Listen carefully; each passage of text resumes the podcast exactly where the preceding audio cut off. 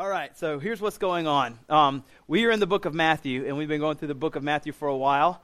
And the book of Matthew was written to people who are Jewish. All right, it's not it's not racist. You can say that. Um, written to the people who are Jewish. And the, here's the thing: um, as we've been going through this big, huge 28 chapter book to the book of uh, book of Matthew, what we've done is we've broken it down in little subsections. And as we've broken it down in little subsections, um, that's to help us understand kind of what's the point of that particular section. So, what we're doing today um, and what we've been doing the last couple weeks is looking at a subsection, which is chapter 24 and 25. And this little subsection of chapter 24 and 25 is called Coming King. That's what we've entitled it because. Um, what's going on in this particular sec- section is in verse 3, the disciples come up to Jesus and they say to him, Hey, could you tell us about, basically, they say, Could you tell us about the end times? We're going to look at it in just a second, the actual words. Um, and so in chapters 24 and 25, what Jesus does is starts um, explaining to them how the end times are going to happen. And so the coming king is talking about the second coming of Jesus and the coming king and what it's going to be like. And so that's, that's kind of where we are right now in the book of Matthew. So I'm going to pray, and then we're going to jump in. Um, and I think what's going to be most beneficial for us as we look at chapter 24, as Chris read, we're going to be picking up in verse 29. Um, I think what's going to be most beneficial for us is if I bring everybody up to speed up to 29. So in about three to four to five minutes, I'm going to explain verses 1 through 28. Um, because really, the first ser- sermon I did, which was verses 1 through 14, the second sermon I did, which was verses 15 through 28, and then today, the sermon I do, 29 through 35. It's kind of all big one sermon. It's one big main idea talking about the second coming of, the, of Christ. So I'm going to pray, and then we'll um, be looking at that particular section today. So let's pray. Lord, thank you for this time that we have to gather together around um, your word. I pray that as we study it, uh, there's, there's a real possibility, a real uh, probability, even maybe, that w- we study this and we just kind of want to learn the information that's contained in the verses and not just learn the information, but also um, the God who wrote this particular set of verses. So I pray that you would keep us from just learning information. We know that we need to know truth and theology, and it's good for us to know these things. Um, but theology should lead to doxology, to lead, should lead to worship. And so I pray that as we study these verses on end times and what the second coming of Jesus would look like, um, that we would also consider the God that wrote these verses and that will come again. Consider Christ and how gloriously beautiful he is and um, the state of our own heart in light of his second coming, and that we would uh, be led to worship you we would be led to knowing who, who you are more deeply, and because of that, wanting to give you all the glory that you're due and give you our lives, our very lives to be used by you. We pray these things in Jesus' name. Amen. All right, so um, as I've said, the. Uh, the last couple sermons, including this, are really all kind of one big sermon. One of the commentators was saying, um, from verses 1 all the way to verse 28, which is where we finished off last week, that the, those particular verses are reasonably easy to understand. And then he says, starting at verse 29, the easy part is over. so if that gives us any um, excitement today, we're going into verse 29 where it's going to get really kind of hard and, and difficult to understand. Hopefully, it won't be too hard, but that's what's been going on thus far. And so verse 29 is going to um, become a little bit more difficult. And so we're just going to take two small little sections, 29 uh, through 31, and then 32 through 35, and just look at those two sections. But um, before that, before we do that, let's go ahead and, and get uh, our bearings and understand what's going on here in, in chapter 24 at the very beginning. As I've said before, we're in the life of Jesus in his very last week. This is more than likely about 36 to 48 hours before he's going to be put on the cross.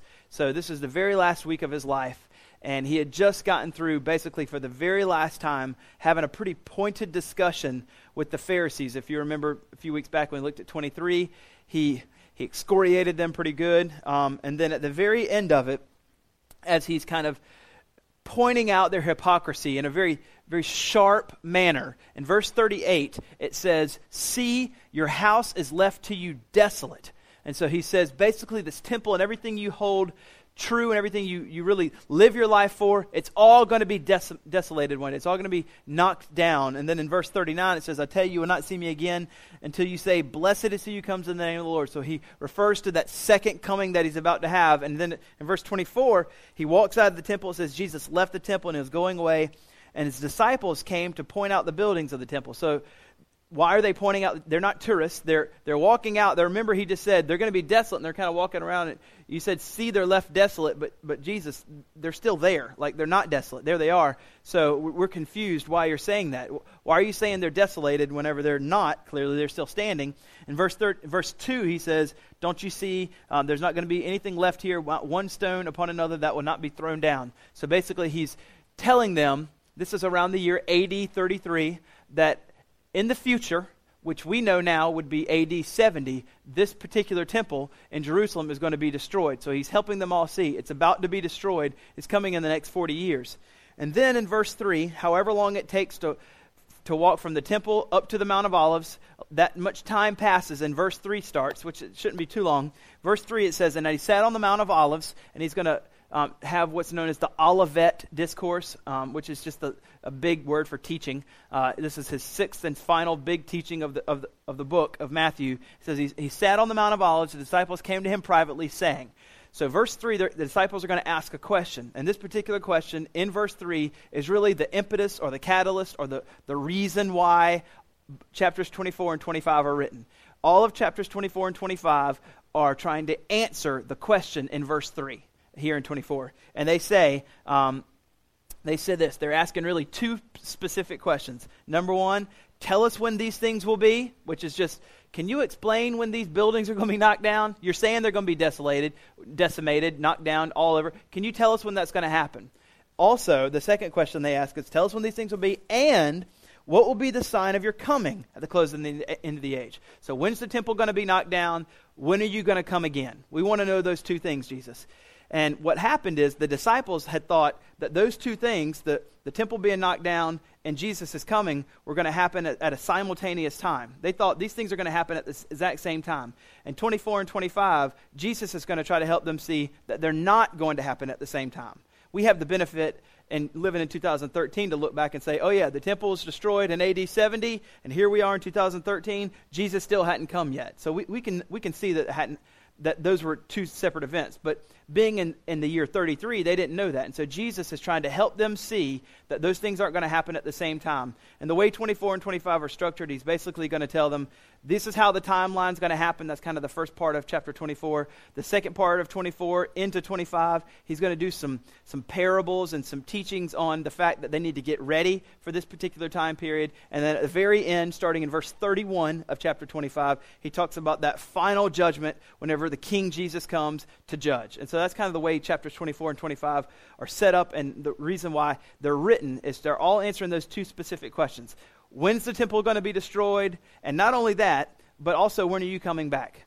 And so, what we saw as Jesus started to give some answers to this in verses 1 through 14, he said, okay, the temple's going to be destroyed, and also I'm going to come back one day. But before those things happen, there's going to be some things that are just going to happen in your lifetime. And not only are they going to happen in your lifetime, but your children, it's going to happen in their lifetime, and their children, and their children. And it's going to happen in every single century, every single generation. There's going to be some signs of the end times. And we can see, even in 2013, those signs are happening. Um, and so he gives us three little signs of things that are going to be happening in every generation. These signs are signs of end times, but they're not like the signs. Like it's really, really about to happen imminently but we still kind of hold to this. We know that it's coming, we just don't know when. Those three signs that are going to happen in every single generation are the first one is in verses 5 through 7, where you see he says that there's people, uh, they're saying that they're Jesus, there's earthquakes, there's famines, there's wars, there's nations rising against nation. And so the first sign, which affects every single person, is that there's going to be great distress and great tumultuous problems. You can see here general tumultuous trials and destruction. And so, um, which just means earthquakes, famines, wars, countries fighting against each other. That's been happening 2,000 years ago, and it's happening right now. And he's saying those are signs of every single generation to let you know. The second thing he says, different from affecting the whole world, but the second thing that's going to affect Christians, you can see there in verse 10, 11, I think, and verse 10, that basically in every generation, Christians are going to receive some kind of persecution. And we've, we've known that, that Christians are being persecuted in our day and time. So that's, that's another sign of the end of times that's common to every single century. And because of that persecution, that led us to the third sign, which is that people are going to leave the church. There's going to be constantly people leaving the church. They're going to say, This persecution's too much. We can't stand it. We're getting out of here. We don't want to be Christians anymore. And we said that whenever they do that, they show themselves to have never been Christians. And so, as we saw in that first sermon, verses 1 through 14, we said, Well, what do we do then? Like, how do we, how do we learn those things about end times? And then, how do we apply that to our life right now? Like, Tuesday, I got to go to work. What do I do? What do I do with all these wars and rumors of wars and kingdoms rising against kingdoms? Jesus provided for us a couple applications in verses 13 and verse 14. The, fir- the first application in 13 was endure to the end, persevere in the faith, continue trusting Christ, living for Him, pursuing holiness, um, continue believing that He has declared you to be righteous, and since He's declared you to be righteous, then now you can go live this life of holiness that He's already said you've attained. It's about what he's done, not the fact that you have to do it to earn it. That's the first thing. And in verse 14, we saw that the gospel has to be preached to all the, all the nations. So the first application point was to endure. The second, second application point was to finish the task, to tell people about Christ. Here in any nation, ask, ask the Lord, what do you want me to do in regard to proclaiming this gospel? He wants me to tell everybody that's not a Christian and maybe even consider going overseas, or maybe even consider, consider sending money, or paying for a missionary, or praying every day about people that don't know Christ overseas, or maybe even going and living forever. Like, those are the things that He wants us to do. And this isn't a, am I called to do this? It's, since I'm called as a Christian, every Christian must, in some way, bring the gospel to the nations. And there's all kinds of ways that we can do that. Like I said, my wife is pregnant right now. We're expecting our fifth. She's a stay at home mom. I'm hoping that God's not going to send her over to Egypt and leave me here with the five kids. That's, I don't want her to be a, a, a long term missionary over there and me stay here. So, according to our season in life, uh, it certainly is going to look different for some people. But empty nesters or young marrieds, those kinds of people, certainly it's easier for them to go, or maybe even families. Um, but certainly, um, those are application points that were directly applicable to those set of verses. Now, those two application points in 13 and 14 are actually the applications for everything. They really are. Um, so, what we saw after that, when we got to verse 15, he continued the idea of talking about the end times, talking about the destruction of the temple in AD 70, and also his second coming. I don't really want to repreach last week's sermon, but as we were doing that, that there was something I wanted to do. Instead of as instead of just talking about end times, I wanted us to t- kind of take one step back, and as we're talking about end times, consider the Son of God of whom we're speaking and just be in awe. I mean, just in awe of how gracious and how glorious and how beautiful and how kind He is. So, as we talked about end times, what I wanted us to do then is just take a step back and just linger at noticing these great characteristics of who Christ is and see His beauty. And as we saw that, not ask the question, What do I need to go do? Which is a good question. We need to do something. But instead, before we run off to that, just look at Christ. Look at his beauty. Look at how glorious he is. Be in awe of that and let that, those truths invade our heart, affect us down deep about how glorious he is, and then as an act of worship, go respond. But first, just be enamored with the king. Be enamored with the king. So we saw five things about him that um, should lead us to worship. The first one that we saw was in verse, let me make sure I can find it. Uh, where are we? Verse 19 and 20. It says, And alas, for women who are pregnant and for those days, nursing infants in those days, pray that your flight not, might not be in the winter and the Sabbath. So he's talking to them about these futuristic events that are going to be um, tumultuous. They're going to be distressful. They're going to be uh, a time of what he calls in verse 21 there'll be great tribulation or great distress. It's going to be terrible. And when we can see, he's describing futuristic events that are going to be terrible, but he's also saying, pray that pregnant women are safe. Pray that it doesn't happen on days that are going to be tough to travel. Pray that it's not snowing and wintry. And when we hear that, I mean, why would he tell us those things? He doesn't have to say those things. But as we see that, we can see that there's a deeply sympathetic heart of our Savior towards us. He cares for us so much, he's saying, pray that it's going to be easy for people. pray that, and, he says that because he loves, and so, loves us. And so what I'm wanting us to see is Jesus is not obligated by any means to tell us any of these things in the future. I mean, the disciples asked the question. He could have just said, You'll see, it's going to be good. And just kind of, let, what, are we eating for dinner? Like, it was, t- it was t- getting towards the end of dinner on Tuesday night. He could have just done that. But no, instead, out of love for the disciples, he wants them to know the, the events, how they're going to unfold, and actually wants them to know how they can have safety in, in things. So we saw just an amazing sympathetic heart, which should draw us to Jesus when we know he's that sympathetic to us. The second thing we saw in verse 22 uh, pray that those days would be cut short. So basically, there's, there's a season of terrible, distressful times, and he's saying, I will literally shorten the days of those times to be a shorter amount of time because I don't want the Christians to have to go through an, a long period of time. So he, he's saying, I'm going to I'm to shorten it, which highlights for us this amazing kindness Jesus has towards us that he would even do that. The next thing we saw was in verse 25 See, I have told you beforehand. And I just kind of already said this, but the fact that he would tell us beforehand these things are going to happen just shows us his deep love for us. Um, if my children are playing in the street and I see a car coming, I don't just say, I'm going to let them learn their lesson here. No, out of love, I scream out to them, get out of the way, move, you know, really loud. Um, and I get them out of the road on, if they're on their bikes because I love them deeply. And so, as he, Christ, because he's God, able to see some of the events into the future, out of deep love, he says, See, I've told you beforehand because I love you. The next thing we saw in verses 26 and 27, which is my personal favorite, where he tells us you don't have to go looking and, in little uh, closets. You don't have to like wander out in the woods and see, you know, is Jesus out here? I wonder if he's here. He's saying he's going to be so powerful. He's going to be so tremendously known. He's going to put on a big display of his power that just as lightning comes and shines as far as to the east or the west, that's the way the coming of the Son of Man will be. So that second coming, whenever it finally happens, it's going to be grandiose. I mean, just massive. And that highlighted for us this amazing strength and power that he has. He's remarkably strong, remarkably powerful. And we paused there and we thought, is there any trial that we can't go through that our strong Savior isn't able to overcome? Stop and be in awe of this amazing Savior that we have.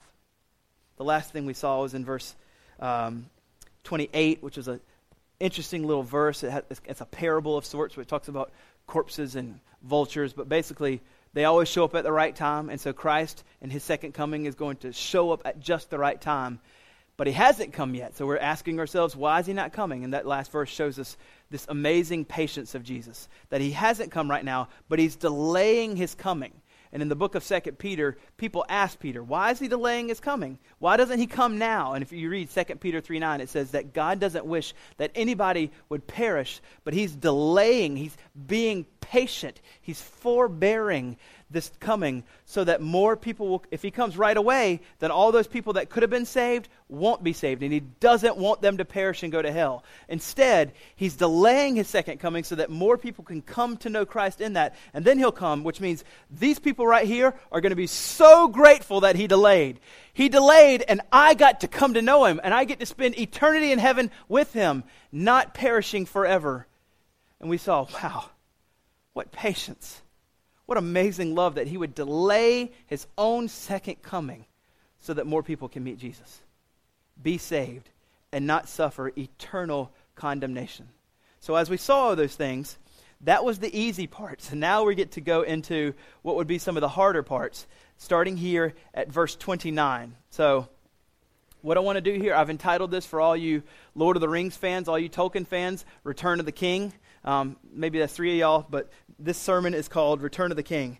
Um, now, we've got two little sections here, and there's, as we're looking at these two little sections from 29 to 35, what's happening or what's being spoken of or what's being talked about in these two little sections is the second coming of Jesus, the return of Jesus. And so we're going to have three observations, um, three observations on or regarding the return of the King.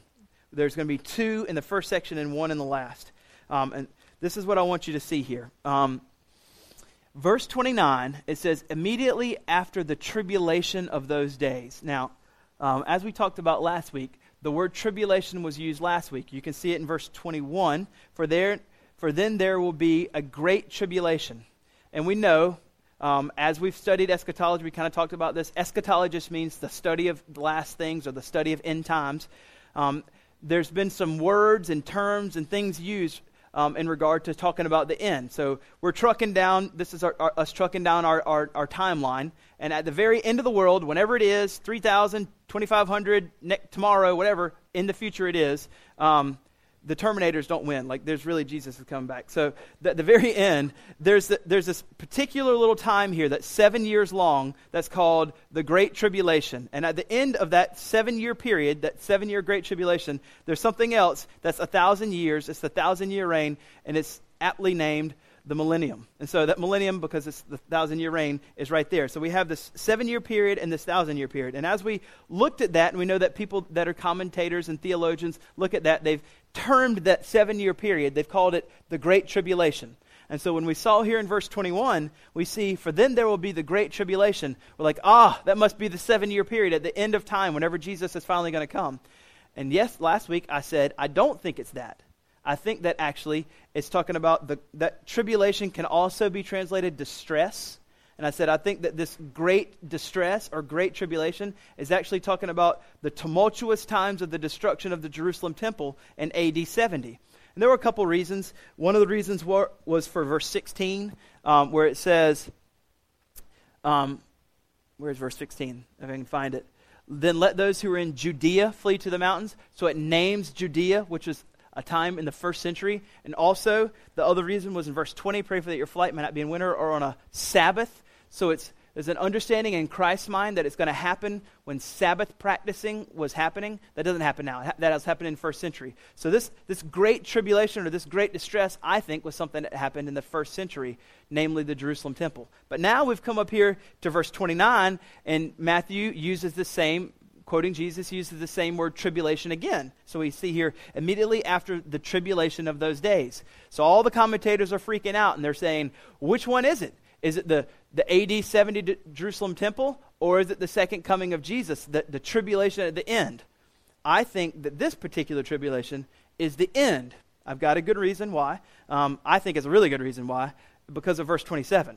Like Jesus just got through talking about his second coming in verse 27. It says, for as the lightning comes, the reason, let me just stop and this is just a, a, little note for us as we understand especially difficult stuff. If we're, if we're zeroing in on a verse and we want to understand, wonder what he's talking about here, the best thing to do is just go up a few verses and read the context to try to figure it out. That's all we did in 21. We saw 21, we went up and read the context. Judea, Sabbath, that's first century language. That must be first century. When we see here in verse 29, after the great tribulation, we go up and he says, immediately after the tribulation of those days. What days are you talking about? Oh, because Matthew didn't have a little page break and write a title when he wrote this. He just wrote, you know, there were no such things when he wrote as these verse divisions. So it just says, For as the lightning comes, so it will be.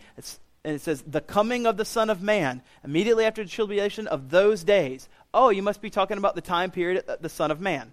So that's what this particular tribulation is talking about right here. Now, let's keep going. It says, The sun will be darkened, the moon will give to its rise, to its light, the stars will fall from the heavens, the power of the heavens will be shaken. All this is just kind of talking about um, things that are going to happen. It's going to be terrible.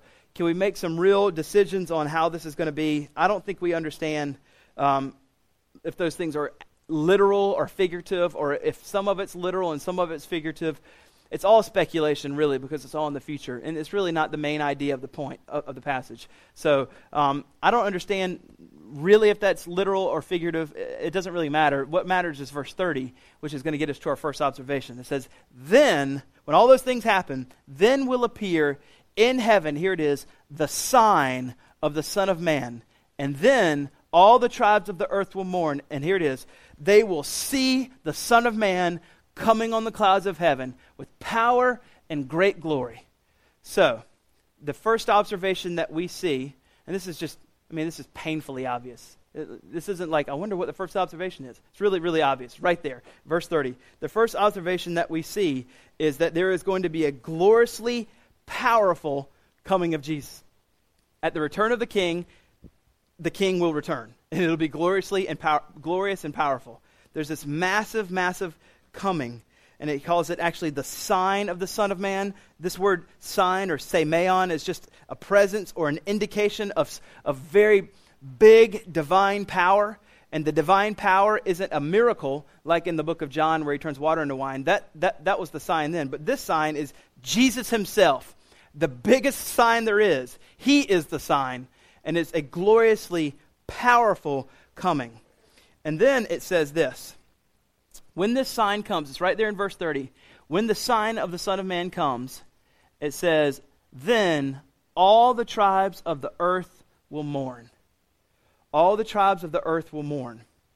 We should think about this verse right here, this little, this little phrase, all the tribes of the earth will mourn, and ask a couple questions. Well, uh, first of all, let's just notice that the sign or the coming of the Son of Man will be so big that every single person in the world is going to know about it.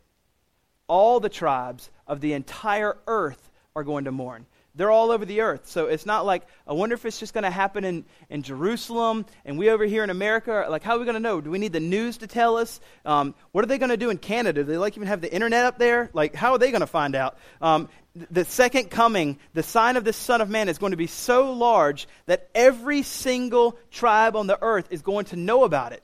That's why it's saying in verse 27, as lightning comes, lightning fills up the entire earth. There's a trumpet call that we're going to that it says it's going to be that's going to be heard there in verse 31. This trumpet call is going to be really loud. Everyone's going to know about it.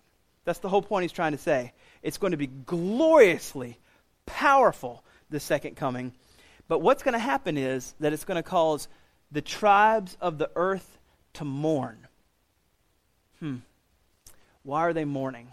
What is Matthew trying to help us see when he says the tribes of the earth are going to mourn?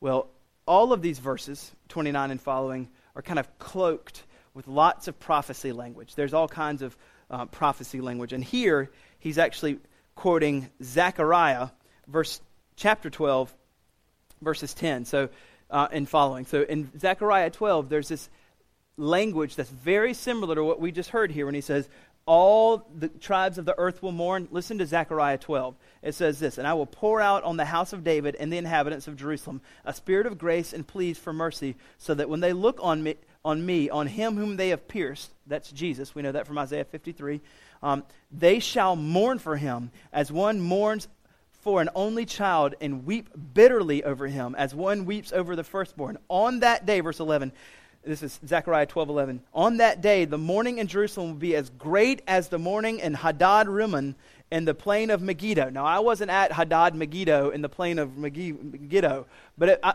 I'm guessing that it was a lot of mourning, like a whole lot, because he's saying it's going to be greater than that particular day. So, the whole point that we're he- hearing here is that there is going to be big weeping and wailing and mourning going on. So, we have to stop and ask, what's the mourning for? Think we can all pick out an obvious answer on that. Commentators are trying to help us see that there's, there's maybe a two pronged understanding that we can take on this morning. Um, it's not on the screen. The first one is for everybody that doesn't live at the very end of the world.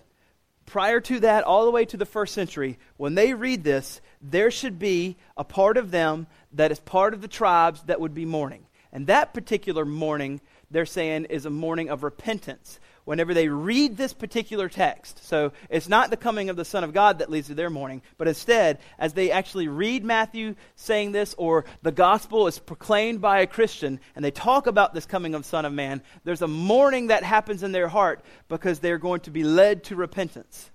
They're going to realize that they're a sinner and that they have no hope of being saved outside of Jesus. And when they realize that they're a sinner, they're going to confess their sin to Christ and ask for forgiveness. And this, this mourning is that they realize just how wicked and sinful they are and that they need Christ. And there's a mourning of repentance. That's the first kind of prong on the fork of understanding. The second prong is actually the future. That those people that are alive at whatever time period that happens, whenever it happens, um, there's a mourning, and all the tribes of the earth at that particular time the second mourning is this, and this one's even more interesting and certainly should give an application point to us who are Christians.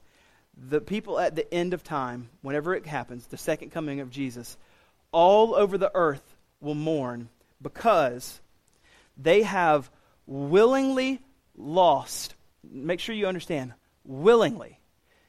They have willingly sinned, therefore, they have willingly lost the opportunity for salvation.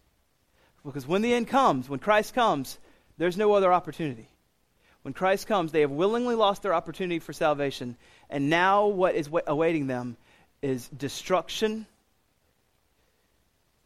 and judgment. And when they see that, they mourn because they know it's all over. And the reason why we know that it's going to happen in every tribe is because verse 14 has actually been fulfilled. Verse 14, this gospel must be preached to all the ethne. It's happened now.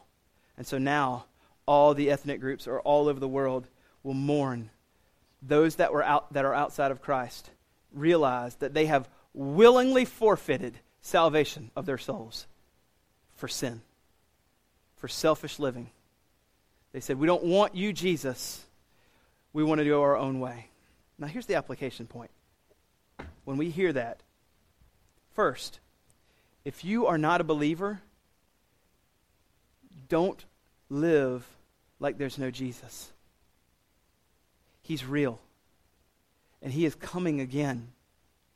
And that shouldn't give us reason to be afraid, but instead throw ourselves onto his mercy. He's so merciful. When we ask for forgiveness, he extends the most radical forgiveness that you could ever conceive of. Not only that, but he died and took our own punishment and then gives you amazing righteousness. I mean, his own perfections are then imputed to you. It's not like, yeah, I forgive you, wash the slate clean, go do whatever you want. Instead, he forgives you and then gives you his own righteousness, his own perfection. And now, in the eyes of God, you are considered completely perfect because Christ's perfections have been given to you. That's crazy forgiveness. So if you're outside of Christ, this text should lead you to say, I plead for mercy, Christ, forgive me. And he absolutely will. The second thing is this for those of you that are believers, when you hear this, that all the nations are going to mourn one day because they've willingly forfeited their chance to be saved, you should not say, that's right. Get them, Jesus. I'm tired of them messing with me. They need to do, get what they deserve. That is not the appropriate heart response for us. Instead, when we hear of our brothers, our sisters, our family members, our uncles, our coworkers, our neighbors that are outside of Christ, willingly forfeiting salvation, it should break our hearts it should double our efforts to go to them again and plead with them come to Christ, repent. So, this morning, I think even is a little bit of right now, because in heaven we know all of our tears will be wiped away, but certainly there's a sense in which right now there's a mourning our own heart. Save them, God. Save them. Please save them. Because one day they will mourn if they don't get saved. And so, a great application point as we read this for Christians is to never be lighthearted about people that don't know Christ. Never just say, it's not my job, maybe they'll come to know him. But instead, take up the task ourselves. Now, I want to take a time out. I want to take a little TO here and pause and do this. Um, in this text, what's being described to us are unbelievers that are living their life with absolutely with no concern for God. Do, do, you know anybody like this? Have you been around unbelievers? Some of you, I'm sure, are like every day, uh, around unbelievers who have no concern of the existence of God. It's, for me, it was especially heightened when I was in college. I went to Charleston Southern at one point, which is a Baptist school, but right before that, I went to see uh, University of South Carolina. And when I was at the University of South Carolina, this was the heightened of living with no concern for God. Students just they get away from mom and dad, they have freedom, and they go insane. They just go insane. They live their lives like there's absolutely no concern for the existence of God. And some of them keep doing it, you know, well into their 30s, 40s, 50s, 60s. And Jesus is pointing out this. There are people that are unbelievers that are living their lives with no concern for God. So, conversely, we should want these unbelievers that are living their lives with no concern for God instead to be completely aware of the radical forgiveness that's found in Jesus. Just as radically as they're living away from God, the forgiveness that is, can be extended to them is amazingly radical. So, what I wanted to do here is take a little TO and tell you an amazing, amazing story that highlights this truth. Um, this is uh, from the book Meaning of Marriage by Tim Keller. So it's about marriage, so we're going to have a little bit of talk about marriage. I know, it's good. It's okay. It's a little mushy here and there. But um, l- listen to this amazing, radical story about a man who had no concern for the forgiveness of God because his heart was so hard. And then, it, then Christ saved him. Listen to this. One of the more dramatic examples of this principle can be found in Laura Hillenbrand's best-selling biography of World War II hero, Louis Zamperini. So as a hero, named, we're just going to call him Lewis from now on because I don't want to keep saying Zamperini. Um, Louis uh, was a, an American soldier, and he was on mission in the Pacific in 1943. His plane crashed into the ocean, killed everybody that was on board except for him and one other guy, and they were in the ocean for 47 days. It says they were, after 47 days, they were floating in shark infested waters, fending for their lives. It's not like the, the life of Pi. Like, this is much more scary, I think. Um, so, Louis and one other survivor are enduring in these shark infested waters for 47 days. They finally are, are uh, off the water. They finally get um, rescued in a sense, but not really. It says, and when they were, they were captured by Japanese soldiers, and then they were put in prison for two and a half years. 47 days afloat, finally get off water, captured by Japanese soldiers, put in prison, it says, for two and a half years, of which consisted of constant 20, two and a half years. This is, I don't know, I'm not good at fast math. 800, 900 days. Um, days of beatings, humiliation, and torture for that long. At the end of the war, they returned afterwards. Um, the war finally ended, and Lewis went back to his home in America and he suffered from severe post traumatic stress disorder. He became an alcoholic, and his wife, Cynthia, lost all hope for their marriage. Just all hope because he was so, um, so down. He was so depressed. He was an alcoholic. It says Lewis spent most of his time dreaming and planning about the return to Japan so that he could murder the guy that was called the Bird, a Japanese sergeant who had repeatedly assaulted him and tormented him every night in the camps. One night, he was asleep and he was dreaming about the bird that was kind of over him. And as he was dreaming, he reached out in the dream to defend himself, and he woke up to screaming. He was on top of his wife, strangling her to almost death. That's what he woke up to because he was dreaming about finally getting to kill this guy. And then, um, not long after that, Cynthia, his wife, decided that she was filing for divorce, uh, that she, she was certainly concerned about losing her own life, um, and he was greatly distressed. It pushed him more into alcoholism, and now he didn't know what he was going to do. He knew that he was, there was a threat of losing his wife, even lo- losing his coming child. He could not stop his alcoholism and his self destructive behavior. He was tormented day and night by his previous um, life that had happened to him in Japan and the thought of losing his entire family. Then, one fall day in 1949, the grace of God showed up into his family. I don't think any of us grew up, lived in the 40s, but there was a pretty famous guy by the name of Billy Graham traveling around in America and doing some evangelistic rallies. And it says this one day in the fall of 1949, Cynthia, his wife, was told by an acquaintance that there was a young evangelist, Billy Graham, preaching downtown at a special series of tent meetings.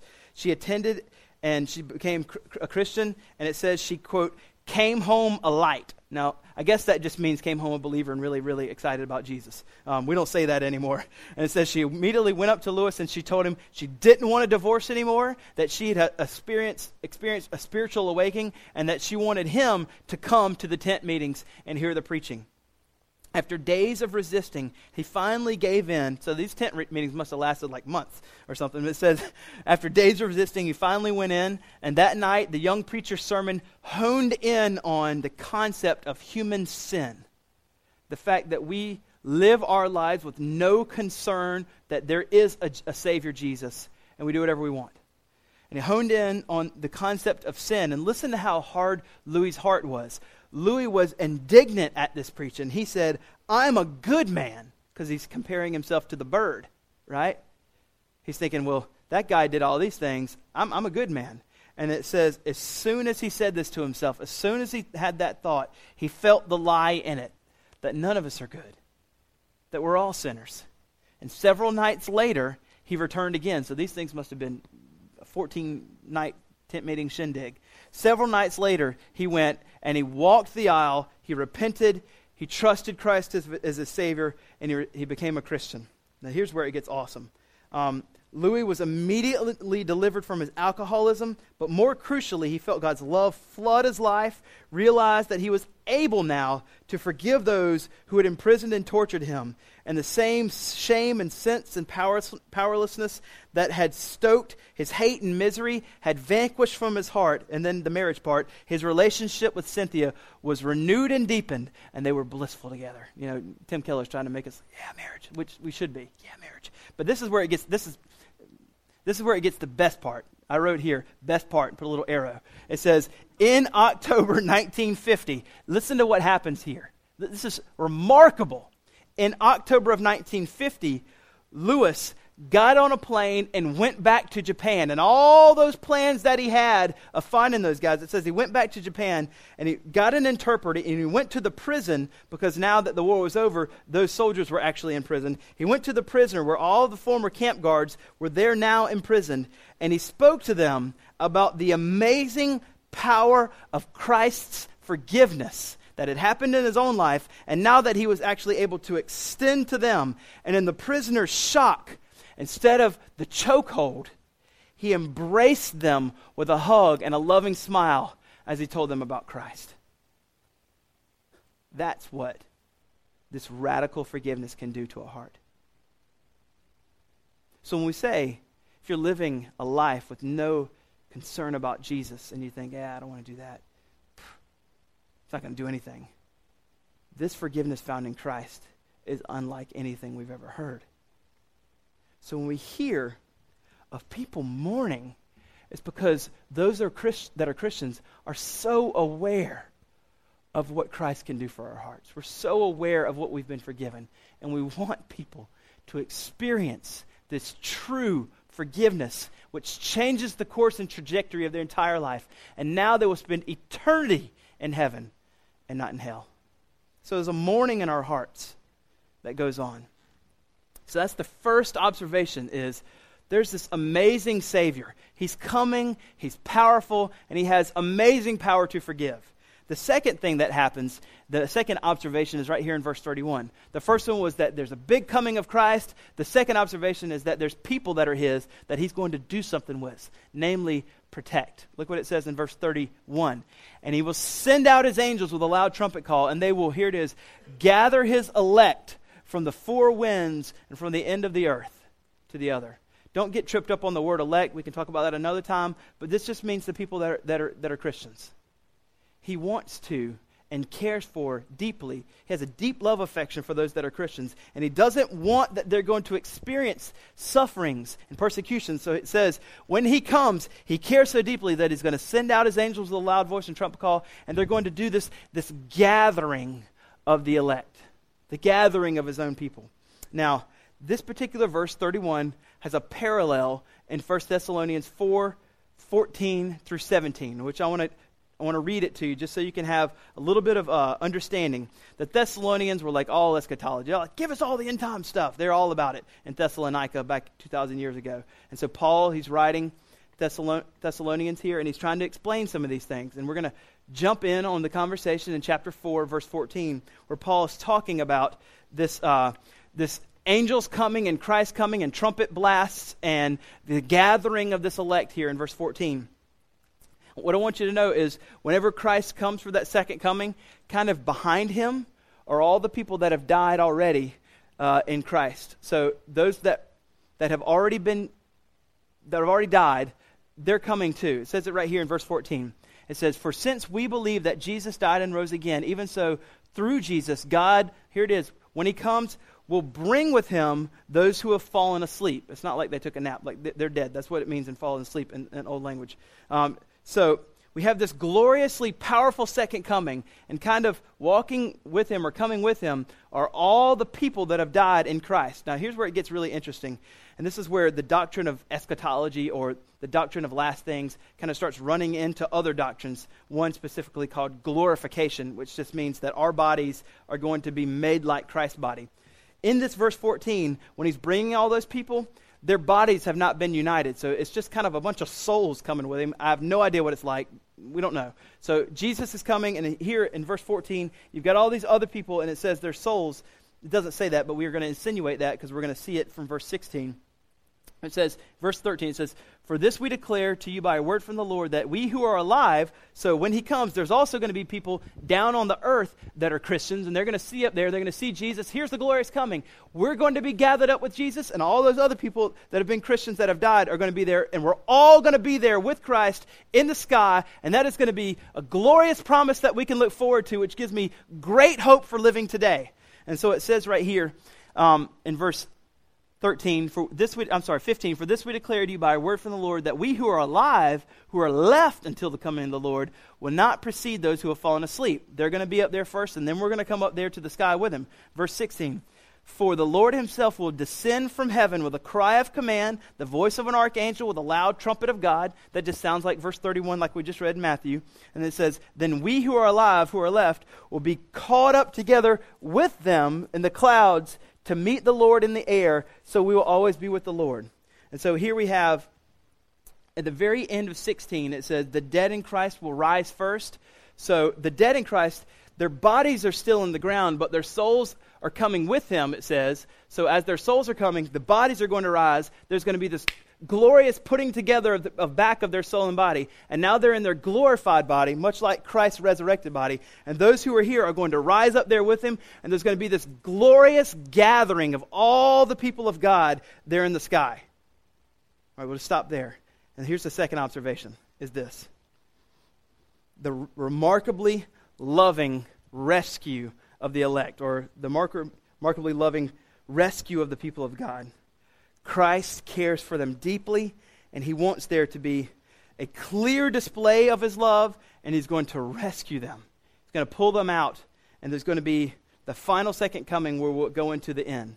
Now, here's the question is when we look at this and we see this second coming of Christ and literally this gathering up of the people of God from the earth, there's been theologians and commentators who are trying to figure out on the timeline of this. When's that going to happen? Remember, I talked to you about this little seven year tribulation that's right before the thousand year reign. We have this little seven year tribulation. There's all kinds of views, but maybe the, the, the most common two views about this seven year tribulation is that Jesus, that, that gathering is either going to happen at the very beginning or it's going to happen at the very end. There's a mid and there's even a no, but the most common two views are the beginning and the end. And easily named. People that believe that it's going to happen, the rapture, this is also kind of known as the rapture, this gathering of the elect. The rapture is going to happen at the beginning, is known as pre tribulation.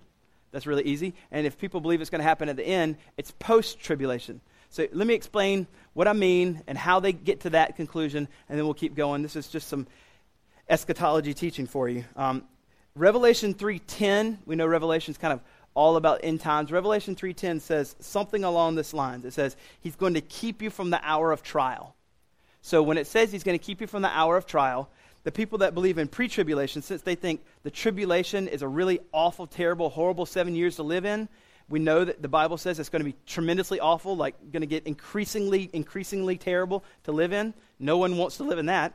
I mean, who wants that? Hands down, right? No one wants that. So some people say, well, Revelation 3.10 says he's going to keep us from the hour of trial. So in order to keep us from the hour of trial, he's going to come down at the beginning of the tribulation and gather us all up, and it, we're just going to be gone. And as DC Talk says, you've been left behind if you're still there. There, there you are. You're, you're stuck there. Um, that's one view.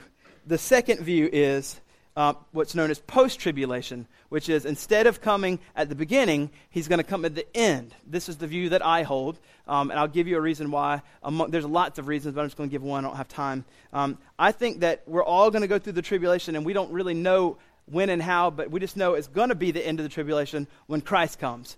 One of the reasons why, among many, uh, Matthew 25, which we're going to get to, but in 25, verse 6, it says um, in this parable, But at midnight there was a cry, Here's the bridegroom, come out to meet him. This coming out to meet him in 25 6 is another place in Acts 28. It's very similar to the idea of Luke 15. You know, in Luke 15, the prodigal son, the father sees the son way out there and he runs all the way out to come out to meet him. But this verb, come out to meet him, has a very specific use when you come out to meet him, you don't go out there and you don't say, "Oh, where are we going? Let's go out to you know Shoney's or something." Instead, the coming out to meet him is when you come out to meet him and you're there with him. You say, "Okay, here we are. Now we're going to go back to where I was." And so, in the same idea of this meeting and being called to in the sky, Christ is going to come there. He's going to call us to come out to meet him, and when we're there, then we're going to go back to where our home was, and he's going to come with us. That's how I take it. Um, there's many other reasons, but that's, that's at least one. Um, and so I think that it's going to actually happen at the end where we're going to have this great gathering and we're going to come out to meet him and he's going to come back with us as a guest back to the house which he actually is the king of, of earth. So the point of this whole idea of this great gathering or this, this uh, gathering together of the elect in the sky is this to remind us that we have a Savior that loves us and that rescue is coming one day. No matter what you're going through, no matter how bad your situation is, he's comforting Christians and saying, You have a reason to persevere. Rescue's coming. It's coming. That is great reason to keep pushing on. Now, the third one is this. The third thing is in verse 32. So we've seen the first observation, the gloriously beautiful coming of Christ. The second one is the the beautiful gathering of his elect, or whatever the words we use, remarkably something. Um, the third one is in verse 32. Uh, From the fig tree, learn its lesson. The its, by the way, is the second coming of Christ. That's what we're talking about here. From the fig tree, learn its lesson. So he's looking at a tree and he's going to use an everyday thing to help them see how, how you, I want you to understand the second coming. When you look at the fig tree, it says, as soon as its branches become tender, it puts out leaves. You know that the summer is near. So there's a fig tree. The twigs are starting to get soft. Leaves are coming. It must be summer. Yes, summer. So he's saying, as soon as you see that, you know that the time is there. And in the same way, verse 30, 33, so also when you see all these things, you know that he's near at the gates. So as soon as we start seeing these end times things happening, these things that he's been talking about all along this coming of the Son of Man, the, the trumpets, the great clouds, the, the darkened sun, the, mer- the moon, the stars, all the. Okay, the end is near. Now we have an idea that it's about to come. So, the reason why he's telling you that is he's saying, look at the fig tree. Don't like say, oh, there's a fig tree, and then just go do whatever you want. In the same way, you should be ever watchful and ever ready, watching it, seeing if it's going to happen. And that's the third observation. Not stare at fig trees but instead the point of what he's trying to make, which is this be there's a necessity for Christians to be ever watchful and ready for the second coming. Be ever watchful and ready. So let's just make it really easy.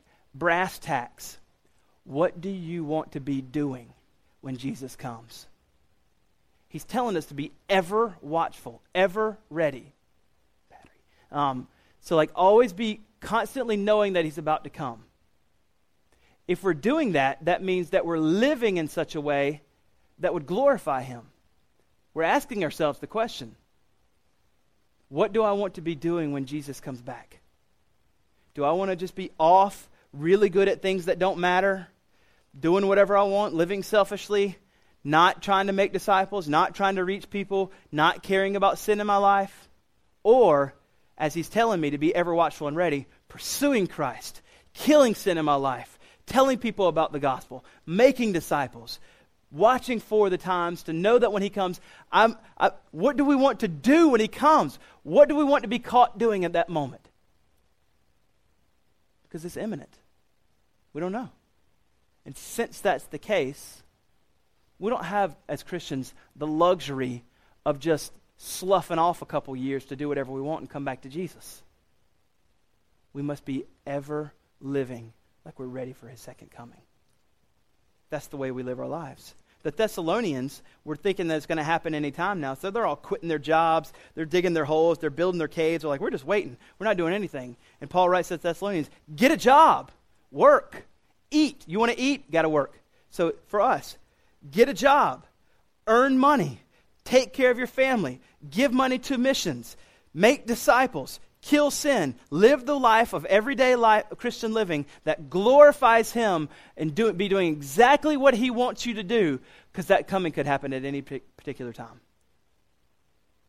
That's really easy application for tomorrow, right? How do I study this? How, what does all this mean? Fig trees? What am I supposed to?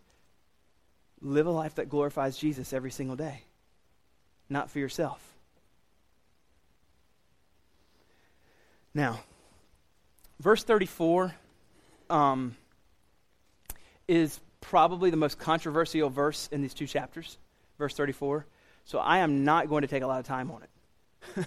so that's good, right? Um, I'm going to explain to you what I think it means and keep moving. If you have questions, you can ask me. Truly, I say to you, this generation, that's one key problem, will not pass away until all these things, that's the other problem, take place. So let's take them in reverse order.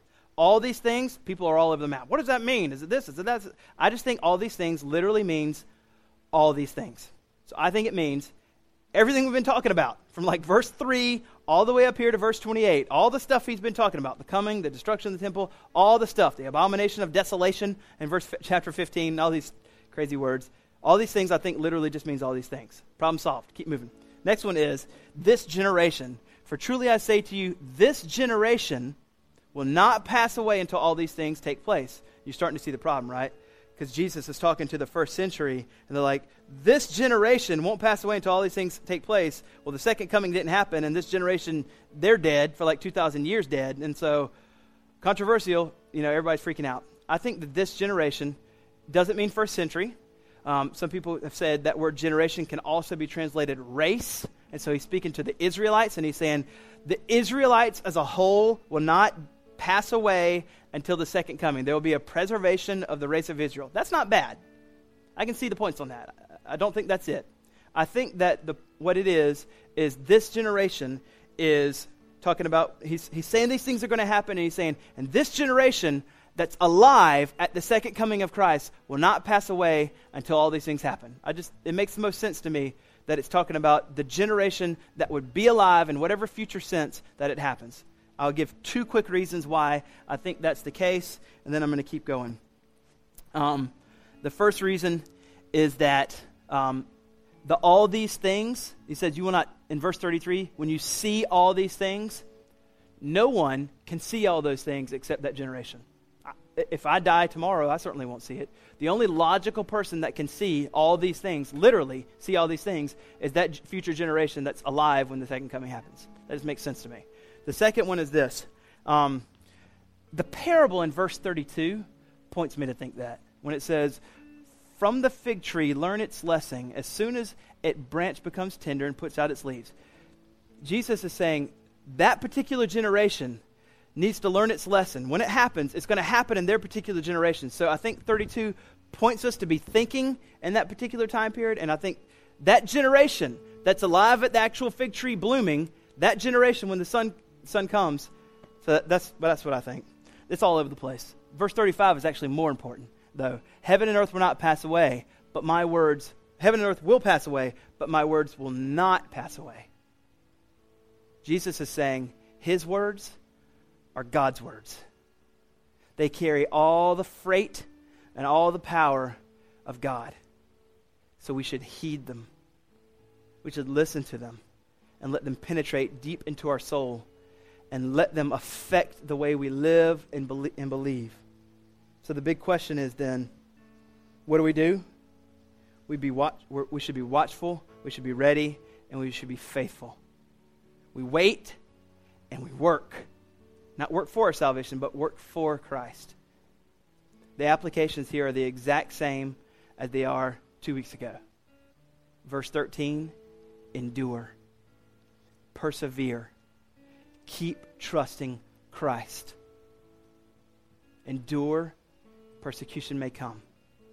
Second application, verse 14 make disciples. Preach the gospel to people that don't know Jesus in whatever land that God is calling you to. And it could be the ends of the earth. We're going to go into a time of response here. And this is what I want you to do. Don't rush to the applications of verse 13 and 14. Instead, I want you to just picture this little phrase here in verse 30. Picture this phrase. They will see the Son of Man coming on the clouds of heaven with power and great glory. That's going to happen. And you and I are going to be there. Imagine the worship that's going to explode from your chest in those moments.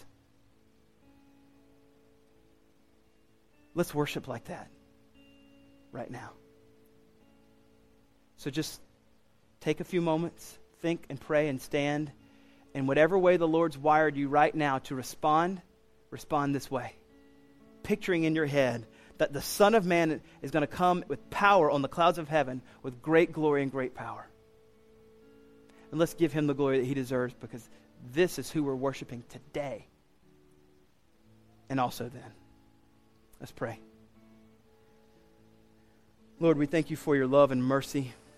You're so kind to us and merciful and gracious. I pray that right now, as we look to worship you through song, that you would come and invade our hearts and move and cause us to focus on you and that great day where you will be lifted high. And that in these moments, we will worship you with the same vigor, with the same heartfelt love as we will that one day. We love you, Jesus. We pray all this in Jesus' name. Amen.